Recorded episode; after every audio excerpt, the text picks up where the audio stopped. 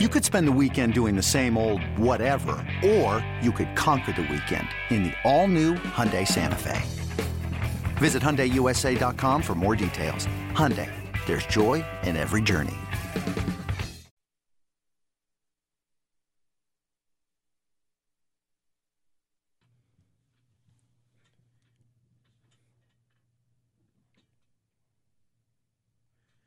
In three, two, one.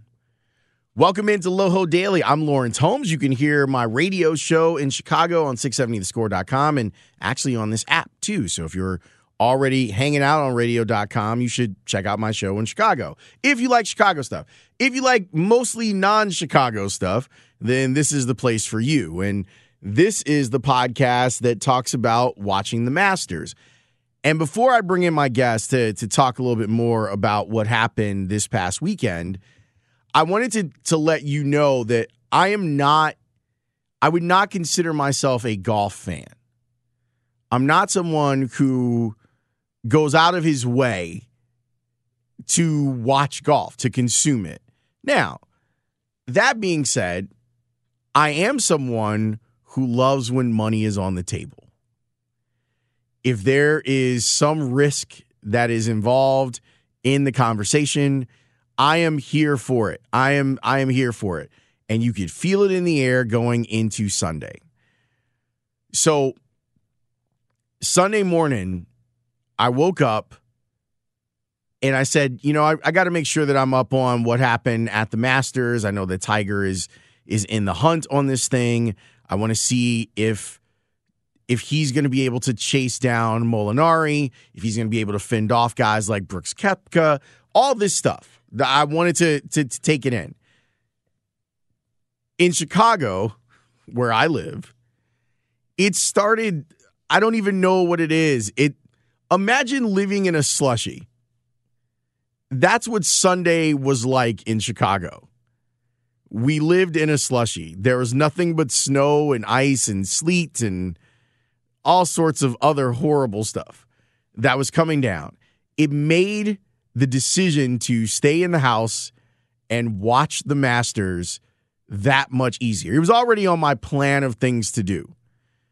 But being able to see the the lake rattle and roll to see Lake Michigan just be angry. I was like, hey, you know what? Let's uh, get on the couch get a nice warm blanket and watch a little bit of golf. And it was great. I I really enjoyed. Look, the Masters broadcast is really well done.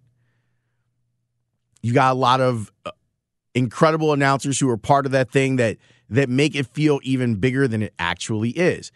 And then you had the story of Tiger Woods and whether or not Tiger Woods was going to be able to get that 15th major. Count me in for talk about Tiger Woods and whether or not he could come back. There were moments where I felt like when you're watching his descent physically, that it seemed like unless he changed, he was never ever going to be able to dominate at the the national or international level.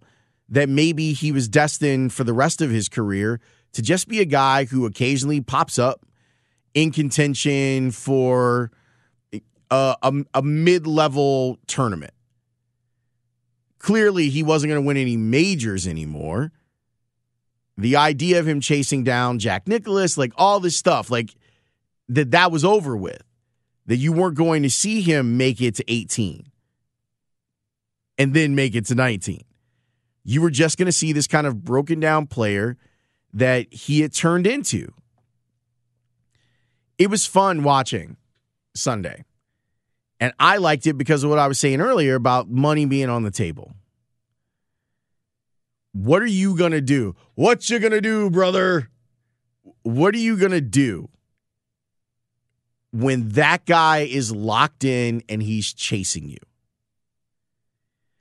Tiger Woods in this regard is a little bit like a villain in a horror movie. If you're Francesco Molinari, you're like, that guy's still back there. What am I supposed to do now?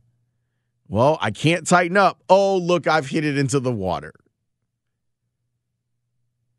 he's getting closer now. Now that I've hit it in the water, I just need to realize, oh, look, I've hit it in the water again. And then Tiger just kind of calmly walks on by you and and he wins his fifth green jacket. The talk about Tiger Woods is also interesting. Mainly because he's when you consider his personal life and the role that he played in destroying that personal life, and then the physical aspects that that kept him from playing golf, having all the back injuries, his issues with addiction as he was trying to muscle through some of the pain, surgery, all of that stuff. I am curious to see how the conversation evolves over the next couple of weeks when we're discussing Tiger Woods. It seemed like the people at Augusta, the the fans, I don't I don't know about the people in charge, but I'm sure those folks are real happy because when Tiger Woods is good, everyone's watching your tournament. Not that people don't watch the Masters, obviously they do. But Tiger brings an extra element of it, and I'm looking forward to seeing what the ratings were because I bet they were huge, even with everything going on in the morning.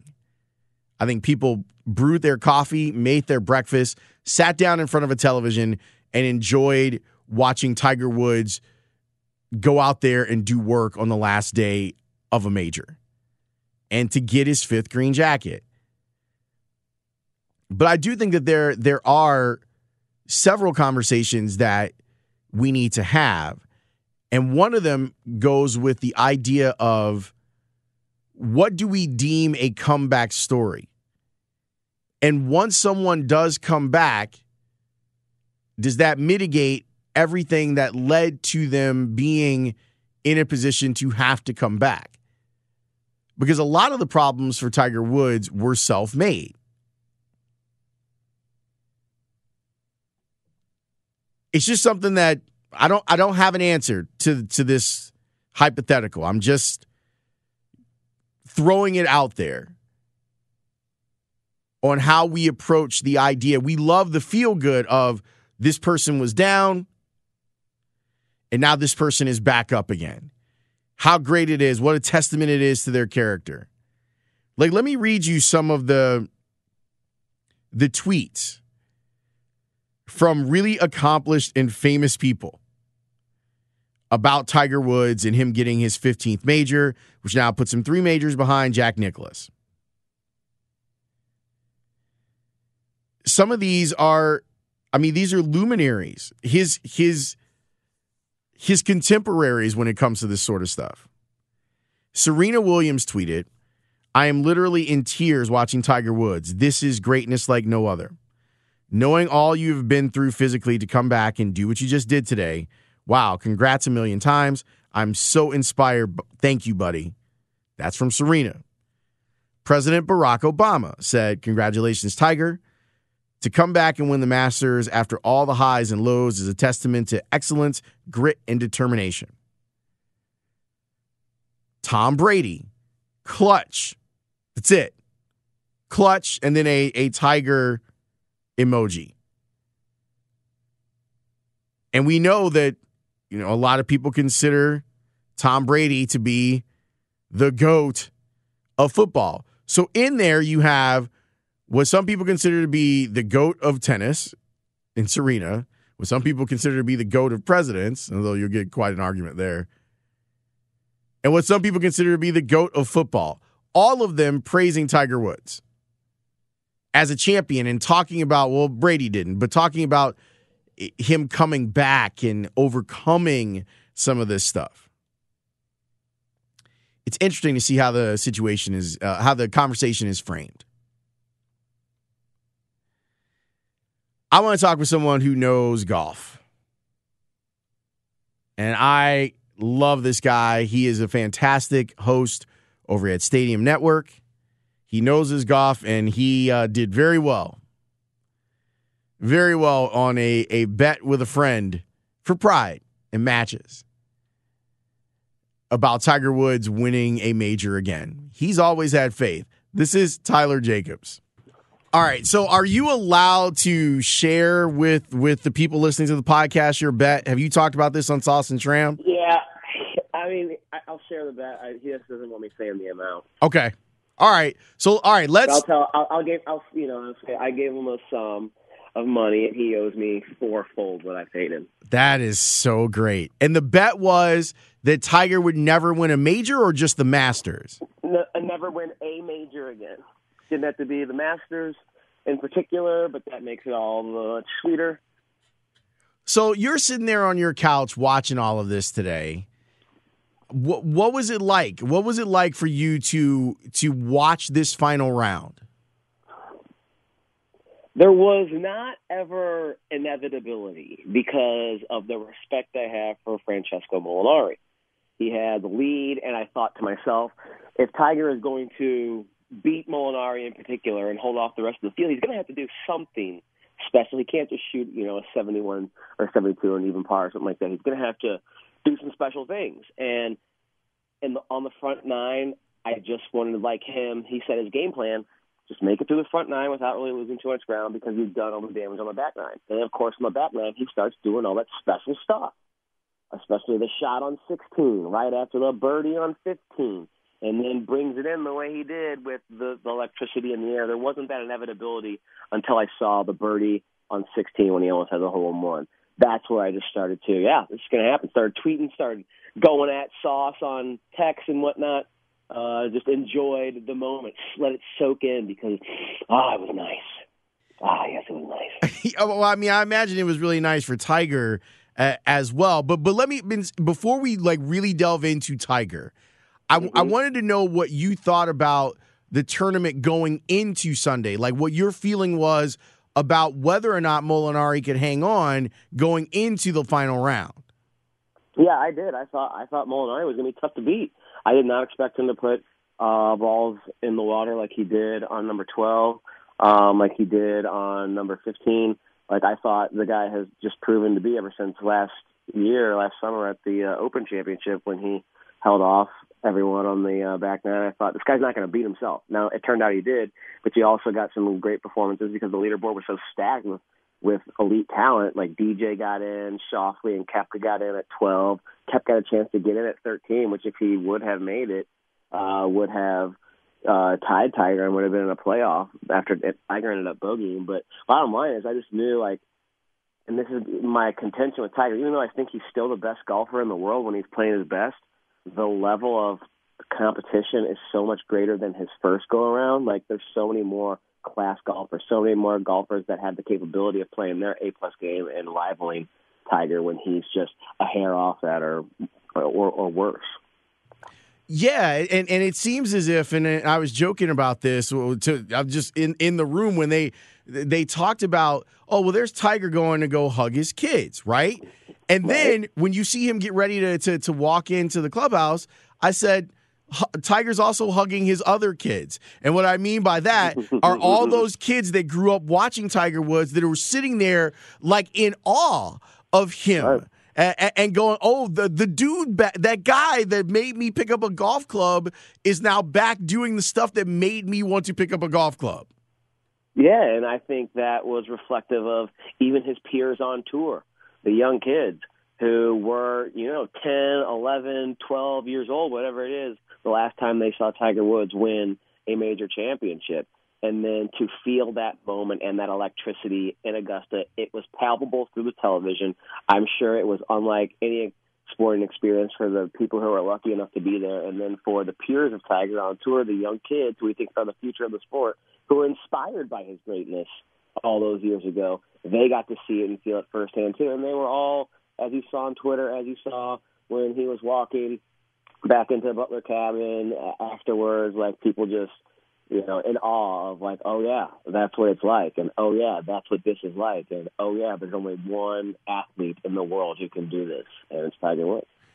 You've been to Augusta. We had a conversation about this earlier this week. I, would love if you mm-hmm. could share, like, what what is it about that place that like when I brought it up, like you got, you were like, yeah, this place is Yeah. amazing. Why is it so amazing? Well, as a golf fan, when we think about greatness, we think about the majors. And the only major that is played every year at the exact same course is the Masters at Augusta. So we have a familiarity, just like Tiger and all these golfers do, with the with this with this golf course, with the intricate details, with the beauty, with the colors, with the sounds. Like everything is familiar, and I think it's signaling, you know, the optimism of spring. It's all these things that are tied into what makes it so nostalgic. And then when you go there and experience it in person, it does kind of even then exceed your expectations because the grass is even more a more vibrant green than the TV shows. It's manicured even more neatly and precisely than the television shows.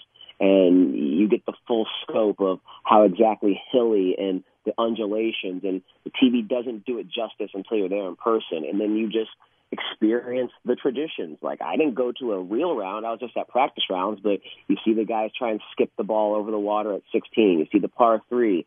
You see all these things and you feel these moments that every year come around at the same time and signal our optimism for spring. And then to have that coincide with Tiger's resurgence, his rebirth, the phoenix rising from the ashes, another layer of optimism for what's Tiger. What can he still accomplish now at this second act in his career? He's just right behind Jack, and with Phil competing at age 48, gosh, that's five years where Tiger looks like he could be a legit contender, and who knows what he could do in five years if he's the Tiger of old. So it's all these things, and then the background and the environment of Augusta, which is so uniquely so uniquely vibrant and familiar to us. All Okay. just makes it, like I said, maybe the greatest sports story and definitely comeback of uh, our time. Why do you think we're so interested in the Tiger Woods comeback story? Mm. America loves a comeback. I mean, this is the guy who was the greatest. He was gonna. It was inevitable. Jack. He's going to be the second. He's going to end with the second most majors won ever. It's inevitable. And then to fall in the manner in which he did, it was like a story that can't be written in Hollywood. And then the doubt creeps. Now, now people are saying he'll never do it. Tiger's hearing it. He's internalizing it. There's the stands like me. So you know he will. Don't you doubt Tiger. He's going to win again. And we have these fierce, intense arguments with one another, and we we we've dug our claws into the dirt, our feet into the ground. I'm I stand by my belief that Tiger will never win again, or I stand by my belief that Tiger will recapture his glory. And he is the type of athlete, uniquely singular, who can move the needle in that way. And so I think that's why why we end up caring so much, and why we we watch this historic performance with such awe. Why was he so good this weekend? And what was he good at? it was all ball striking. It was a ball striking clinic. Like he could have won by three or four more strokes if he had made some very makeable shorter putts throughout the entirety of the four rounds. And you think about some of the shots he left out there on Thursday, on Friday, uh, and it, it could have been a three, four stroke victory, a vintage Tiger lapping the field. But bottom line is he won because no one hit the ball better from tee to green, especially on the back nine where it was easier to score and, and those crucial holes where you got to no one hit the ball better tee to green and help themselves more with either their driver or their irons in their hands than Tiger Woods. Bottom line is ball striking is why he won the tournament hands down. Do you think that there was some of the, for lack of a better term, the specter of Tiger Woods, like kind of Mhm. over the rest of the field, where it's like, oh no, like this is this is what we always saw that Tiger Woods is is is lurking, and people got nervous. Like Molinari, is it fair to say he got nervous because of the lore of Tiger Woods? Yeah, I think it's fair to wonder. I won't go so far as to say that's why Molinari put in the drink on 12 and why Molinari put in the drink and kind of stumbled, which is out of character for him. Again, he's been so rock solid, so consistent.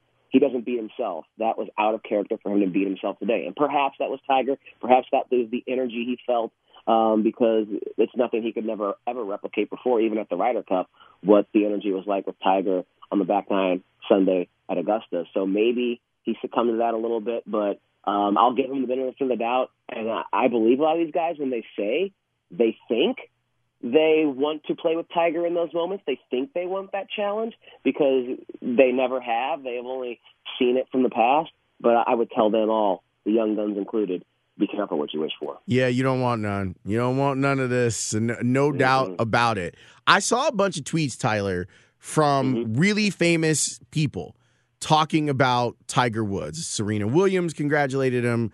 Uh, President Obama congratulated him. Tom Brady congratulated him. And, and they were sitting there in awe of Tiger Woods.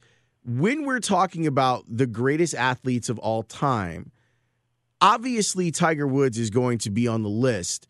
But where do you think is it fair to put a golfer on the list of people that play verse another person in their face versus mm-hmm. just like right there with them on the green?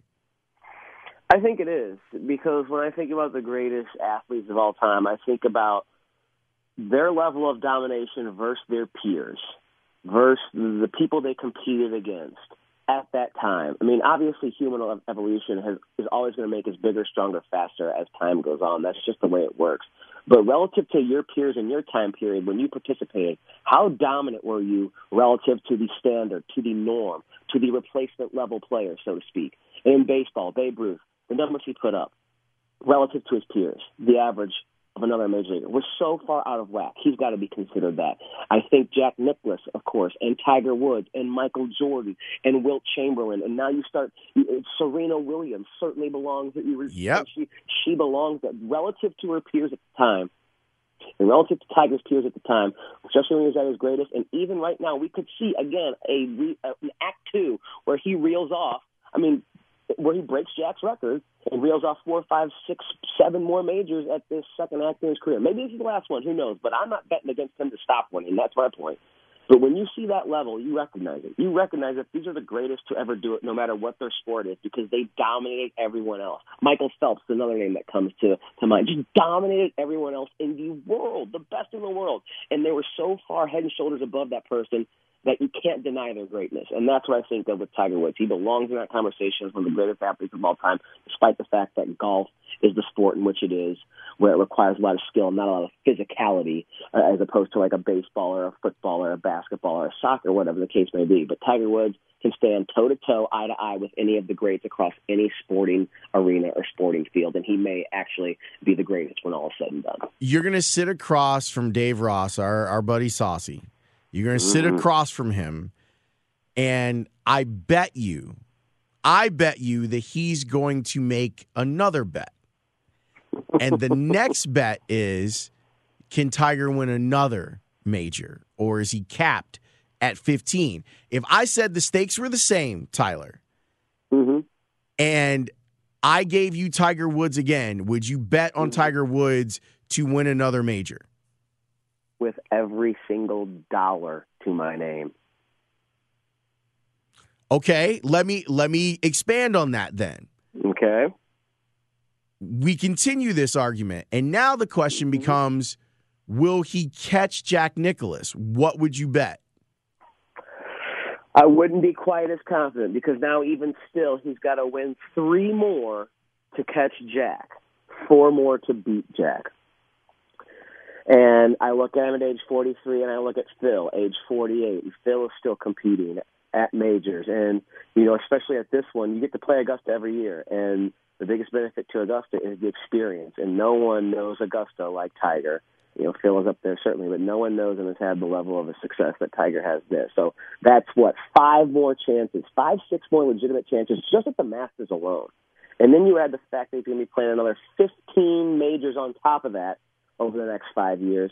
You're talking about, you know, 20 majors, 20 opportunities to win just three.